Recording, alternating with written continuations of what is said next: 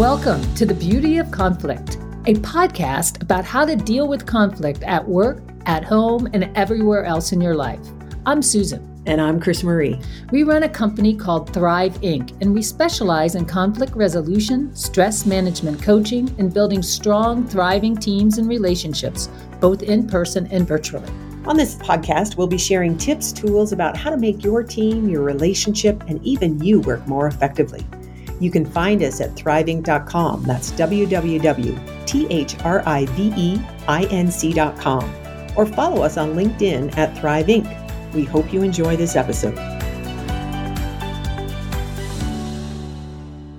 Hi, I'm Susan Clark. And I'm Chris Marie Campbell. And we're here today. We're going to be talking to you about inclusion, specifically inclusion at work.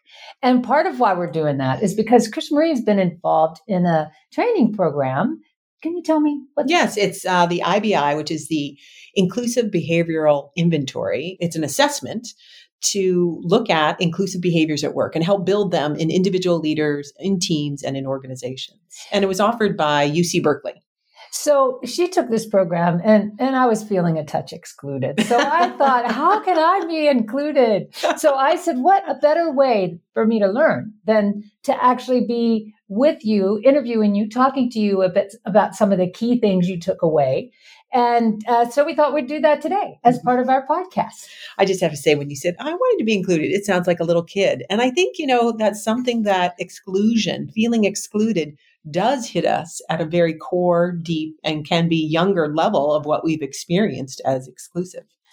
I totally agree. and I also think a lot of times people are we've become so sophisticated and yet inside we may actually it may be just that little kid who felt like i'm not a part of it yeah and it's a big factor It is true so your context of what you grew up with whether you're uh, otherly abled of a different race of a different gender you know impacts how this topic lands for you even today as i was uh, reading the newspaper there's a lot of talk about coming back to work and things like that and there was an article well, I don't remember whether it was in the New York Times or the Washington. Yeah, it could have been. anyway, I was reading. She reads paper, a lot of papers, and there was an article about how you know, especially for people of color, people of uh, that have disabilities, various women. women. There are the people who are saying they don't necessarily want to come back, be- and the reason is because of the microaggressions that they have to deal with at work all the time.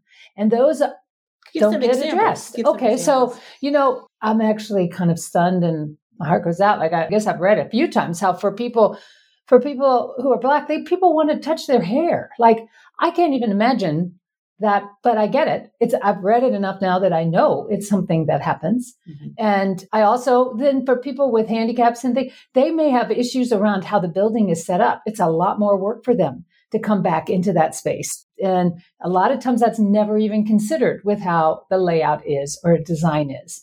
And then there, you know, for women, there's all sorts of things around microaggressions that show up. And but one I thought was really interesting was they also talked about how a lot of times, you know, I may assume somebody who is Asian or somebody of color, I kind of I was like, oh, I don't really remember their name, and you look a lot like somebody else, and it's so insulting for someone, you know, to be just to have that thrown at them.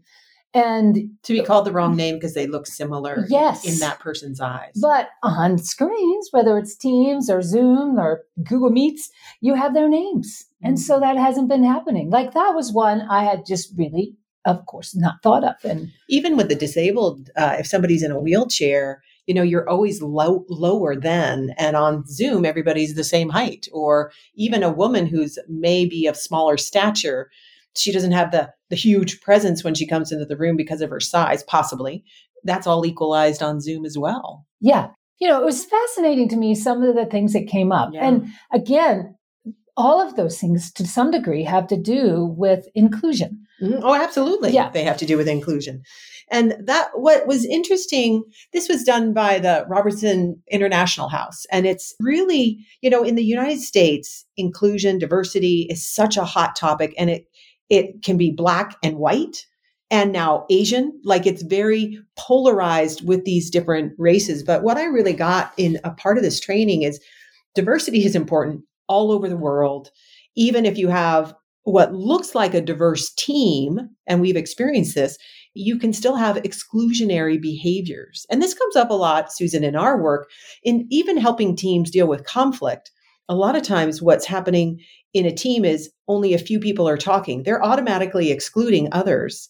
And our job is to actually bring those voices in, help people get curious and interested in these other opinions, whether they're coming from a Black woman or an Asian man or anybody. It could be a power differential that they're not letting these voices be heard and utilizing them. Yeah. So, you know, and so many different ways. Like I know when I first started this past year with the video camera on. You I, mean in Zoom meetings? In Zoom meetings, Teams meetings, whatever. You know, the, the camera's on. And I would have so much judgment about somebody who wouldn't show up on the camera. I admit I was like, well, why aren't they showing up? Like I, I had been in one board meeting for almost a year with because it was distant.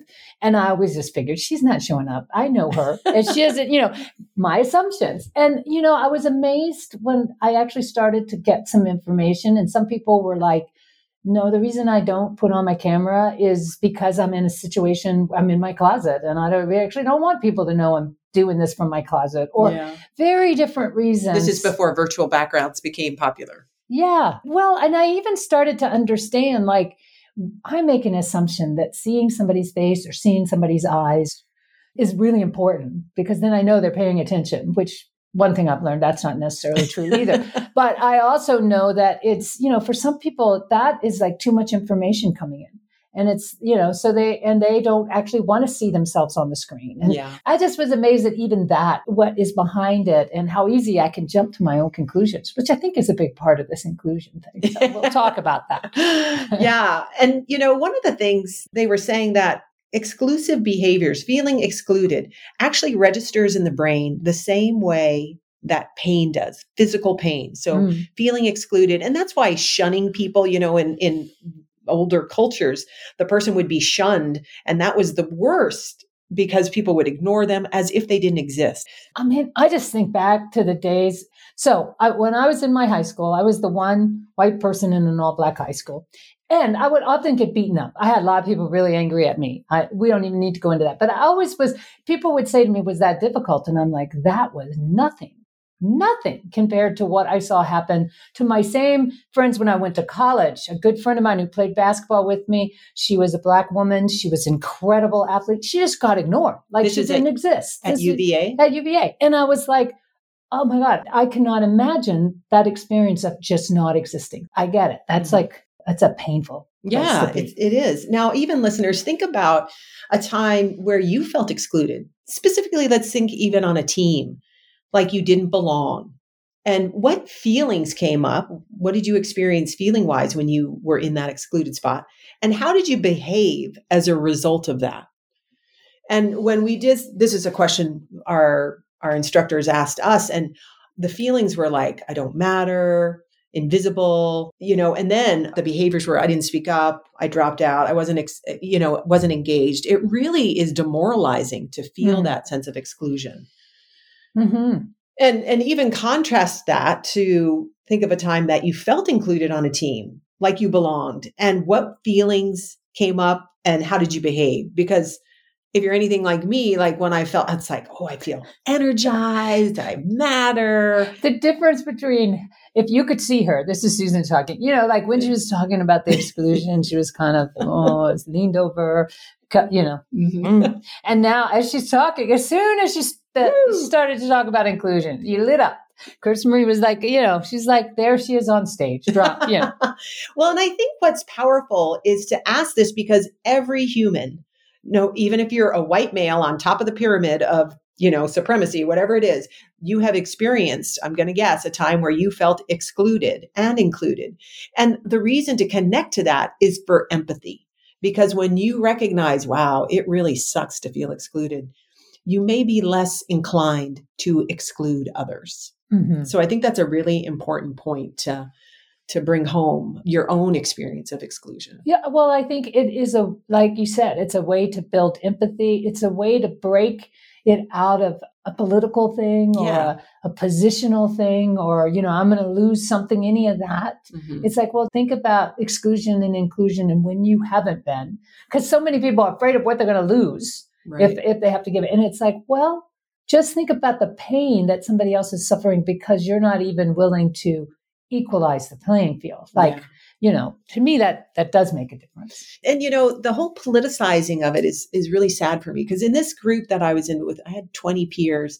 We were from all over the world, South Africa, Turkey, um, certainly the US, uh, a lot on the East Coast. But we had breakout groups. And one woman, she had blonde hair, blue eyes, and she was paired with an African American woman. And they had a breakout, as we all did. And, and the African American woman came back and said, Wow, I had no idea this woman was the the white blue-eyed one was had been excluded for religious reasons because she was a woman and the other woman had no idea from the outside what had gone on so it was a very like okay we can connect at a human level not that it helped her you know certainly if you are automatically othered by the way you look that is detrimental and painful but to create the connection at a one-on-one well, I think what you're bringing up is it's like if we're going to make real changes from a systemic level, we have to actually be able to have people connect in a more personal way. Mm-hmm. And so the way to connect in the personal way is to recognize that everyone has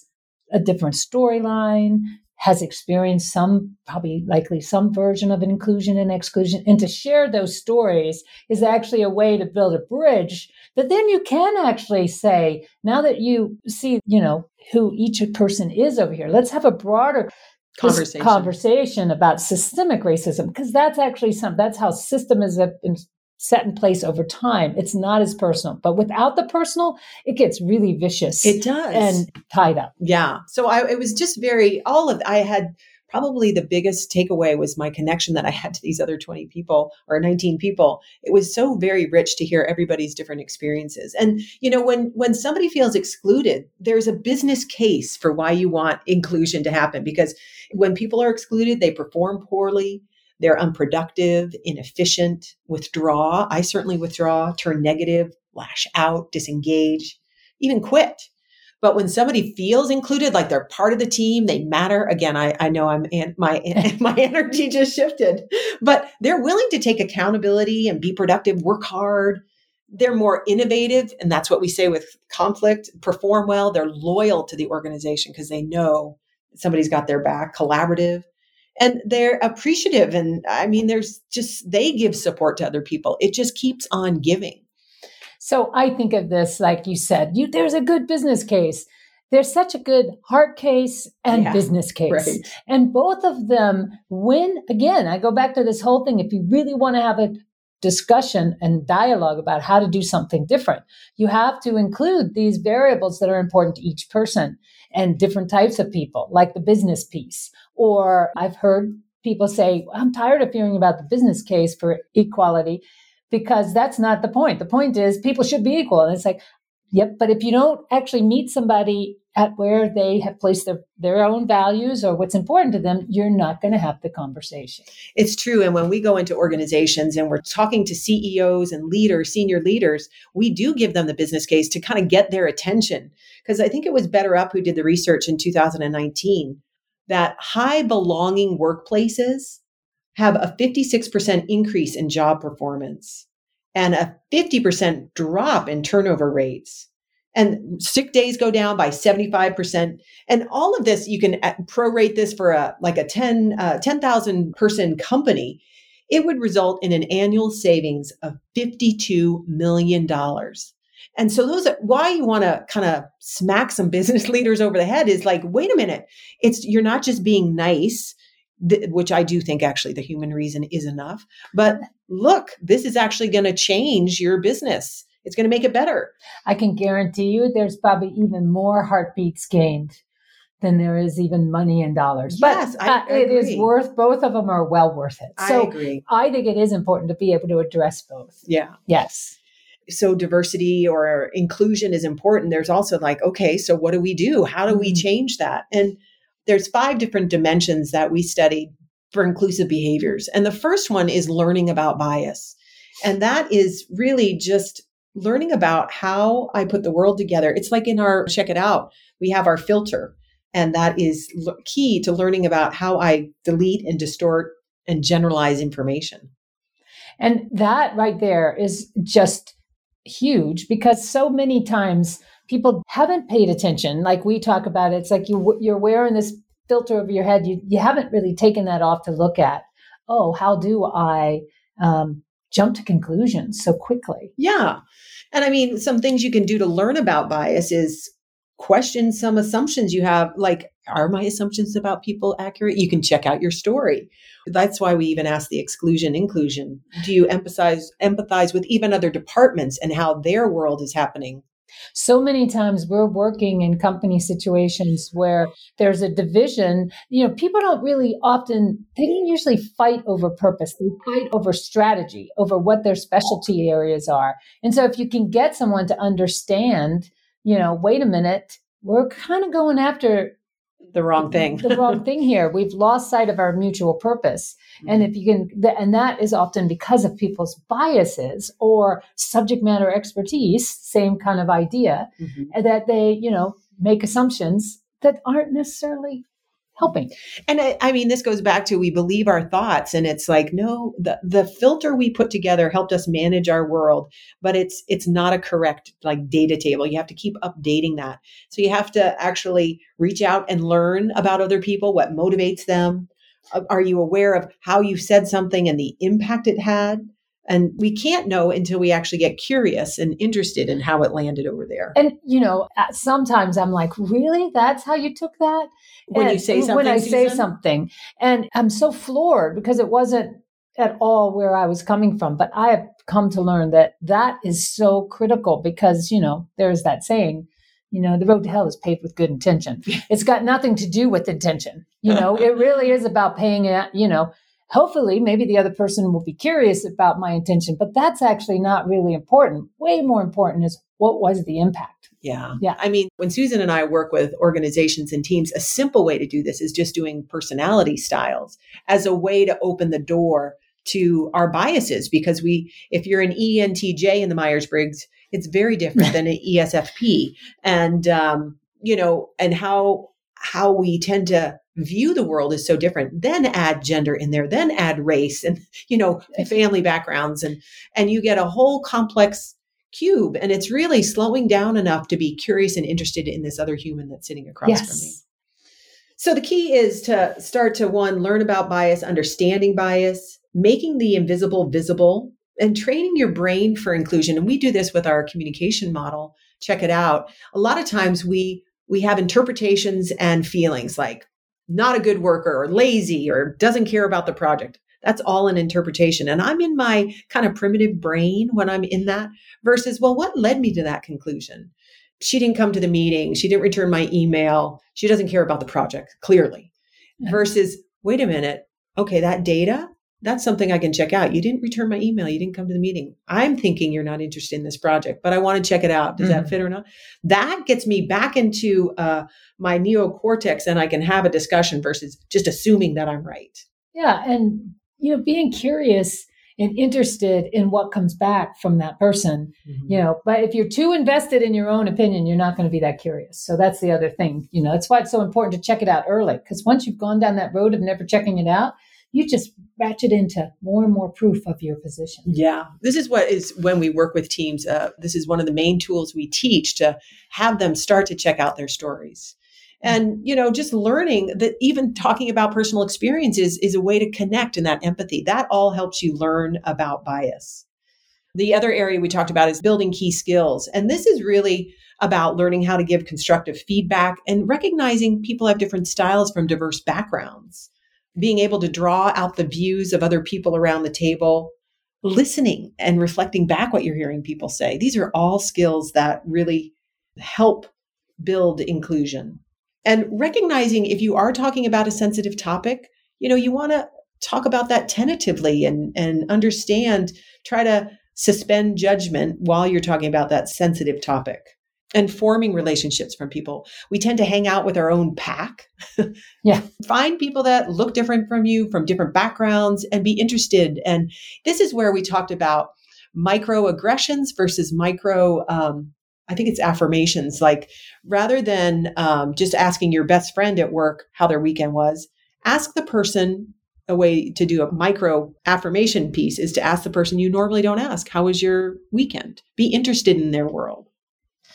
So, those are some of the like building key skills is really about slowing down, taking it these all have to do with what we talk about in our communication model of being willing to check things out slow it down listen better be willing to provide feedback and realize when you are providing someone feedback you're actually introducing them to your world not a truth about them yes. and that is a big you know that's an important i think susan thing. i think you need to slow down because that was like what mind blown when you said that when you're giving feedback you're actually sharing more about how you put the world together. Not a truth. Yeah. It's very, you know, it really, I, th- I don't know how many leaders I've said that to, and they look at me like, just like you said, yeah. what? and it's like, yeah, you're, you know, you are revealing yourself, but it, it's, you don't know yet whether how it impacts them.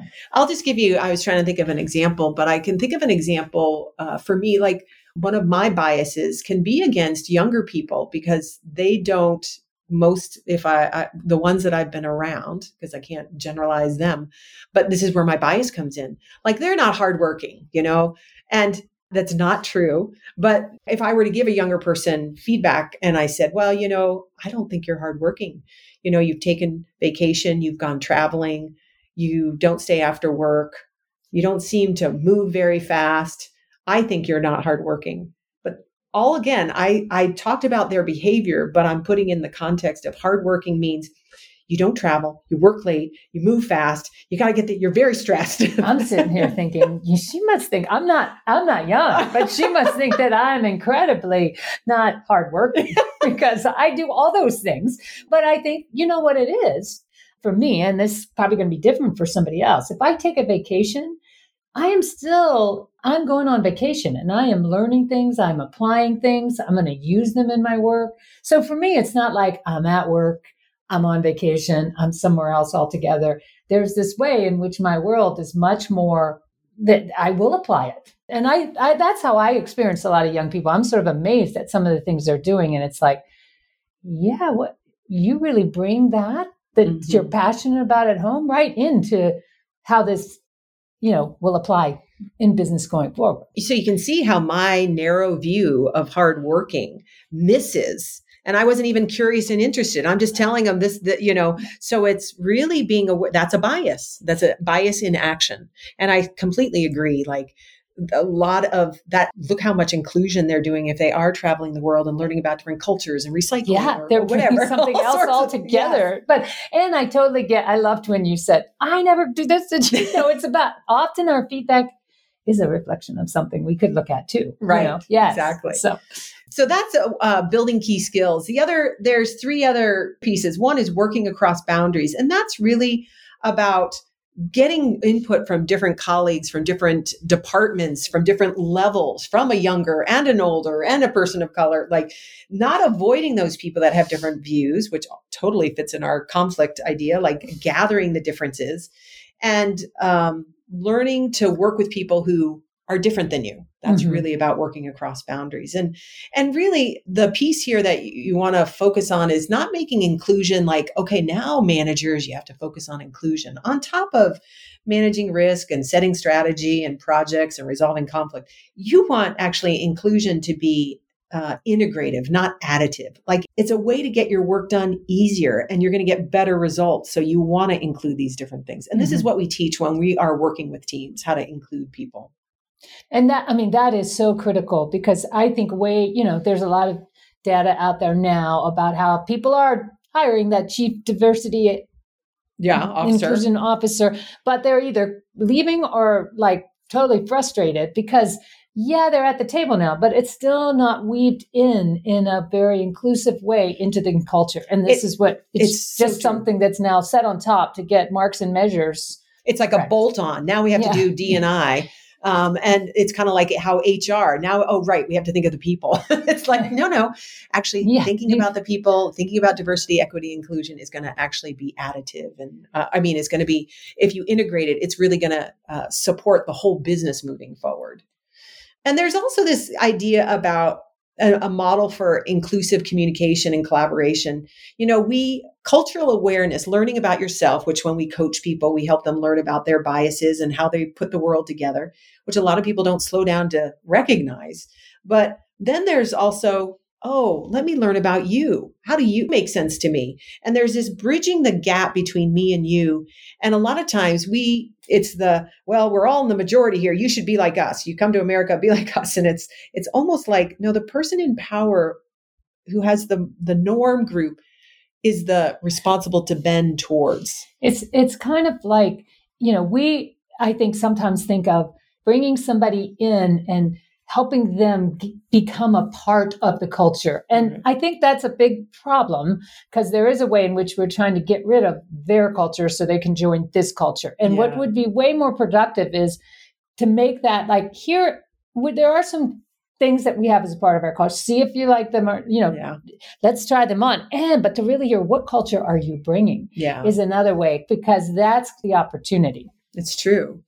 I mean, the other two elements are becoming a champion and getting results. And becoming a champion is really do you bring things up when uh, you see somebody who is being excluded and take the action to bring them in? Do you res- kind of identify process and procedures that that appear to exclude people and let's change that because a lot of times you know you just don't well it's working why why fix it well it's not working for a few of these other people. And you may be so busy yourself that you haven't noticed that it's not working for some yeah. other people. It's sometimes easy to assume, oh, well, you know, I know they reorganized that whole department, but not actually test, well, I wonder why. Because yeah. you're so, so a champion would actually be curious about that without just going in under attack. Yeah. But like, what is happening in supporting that? And and takes the time to speak up when it's uncomfortable. I mean, this is a big one, but if you're in an organization that hasn't talked about diversity, equity, or inclusion,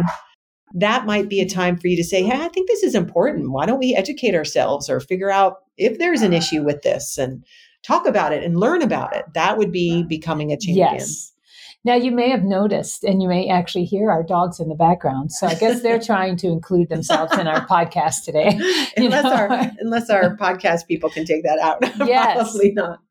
Uh, the last one is getting results, and really, this is linking inclusion to business results, and this is about uh, recognizing that using a diverse network is actually helpful and inspiring people from diverse backgrounds to get engaged and it's going to help the bottom line. Even looking at different customer needs, internal and external, we get so set on, no, this is how I do things. And it's like, well, have you asked and how that's impacting other people? I think that is so uh, true. I mean, I, I just think of situations where I've been in there and it's been the person who's brand new or has come from some completely different job like or even not worked but you know somewhere totally different and they offer a perspective that is so vital mm-hmm. and changes the way a company that may have been a little stuck does everything right. and it's i've i've seen that happen a number of times so, and i think that's another thing susan that you're bringing up is when somebody says something that you think well that's out of left field rather than shutting it down get curious because they may actually have a whole innovative idea that this happens a lot of times, Susan. You'll bring up something and I'll be like, what? No way. That's just not going to work. And then when I take the time to listen, I'm like, because you don't have the business background. So mm-hmm. it's often, and you do this with teams, you do this with us. You have such a strategic connecting mind that a lot of times it, it can sound when it, when I first hear it, like, no way that even that sounds dumb. And then I'm like, oh, it's actually kind of brilliant if I get curious about it. Well, and that, I mean, I do think that comes from not getting so fixed into how something has to be done and being willing. And maybe, you know, I think my own life circumstances have helped me stay more curious than uh, that's been part of the thriving versus just surviving. so, and you know, some of these exclusion behaviors, even at like tech companies where there's a real like uh, aggressive culture, even asking a dumb question, somebody dismisses it. That's exclusion. Whether it's said from a white man or somebody very diverse, it's still exclusionary if that's shut down because mm-hmm. that you're not using that creative energy and that person is being dismissed. even if it is quote unquote a dumb question. And it could actually be transformative if you actually got curious about it. And of course, you know, we think all of this is vital, inclusionary behaviors. And we know we it's not going to always happen. Oh, and there are going to be no. times when you're in a crisis and you're not going to listen to everybody. And it doesn't mean you're a horrible person, but you might pay attention to, wow, I was really at my worst right then. Mm-hmm. And how can I do it differently? and even suggest that maybe I wasn't very inclusive because I was under stress and I just wanted us to get this done. That would be uh, and is when we coach people a powerful way to unpack something that went wrong is to unpack it and learn from it, not make a rule we can never do that again, but the vulnerability and courage it takes to say, wow, I really didn't do that well mm-hmm. is so powerful. And it, it's also trust building and being willing to hear the impact is so powerful. Like, wow, I, you know, opening the space for the other person to say, yeah, I was really mad and felt excluded and was disengaged from then on out. Mm-hmm. It does make a difference. So hopefully you found this interesting and can apply it to your work and will talk to us about the ways your ahas from our podcast today. And Chris Marie has something to say. She's actually raising her hand. So you know, you can't feeling, see that. I was feeling excluded, Susan. Uh, well, one, I just want to say it is an important topic and it can be very painful. There's a lot of trauma that's gone on. So it's a sensitive topic, but it's not one that things can't be done with. Unlike even the uh, IBI that I use and we use with organization, it's a way for each person to look at wait a minute, how am I about learning about bias and getting results and working across boundaries and all those different things, building key skills and becoming a champion. One, to get a benchmark, but two, it also drives to, okay, what's one thing I can focus on to build? Because I know we, some people want to fix it all at once and we really can't do that, but we can build awareness and then action towards change which over time is going to be revolutionary. It's it, it, probably is a much better way to make a sustainable transformative change than a transactional change, which is actually kind of looks good on paper but doesn't last. Yeah. So so if you need more information or want help working with your team or organization or just coaching for you about your inclusive behaviors, we're here to help and happy to chat. If you wanted to look at your own inclusive uh, behaviors, yeah, an individual can do that, and I can coach mm-hmm. around that. And, and you could probably do it for someone's team. Yeah, yeah, we do it for individuals, teams, and all through the organization. You can get an aspect of the report that way. Cool. Yeah. All right. Well, I'm going to take one so I can be even more included. Hope you have an included day. Thank you for listening to the Beauty of Conflict podcast. We know conflict, stress, and uncertainty can be hard to navigate. We want to support you becoming more resilient, able to speak up, and have healthy relationships and business teams that thrive. Connect to us on LinkedIn at Thrive Inc. Learn how we can work with you, your team, or your company at thriveinc.com. That's www.thriveinc.com. We hope you have a peaceful, productive, and beautiful day. Take care.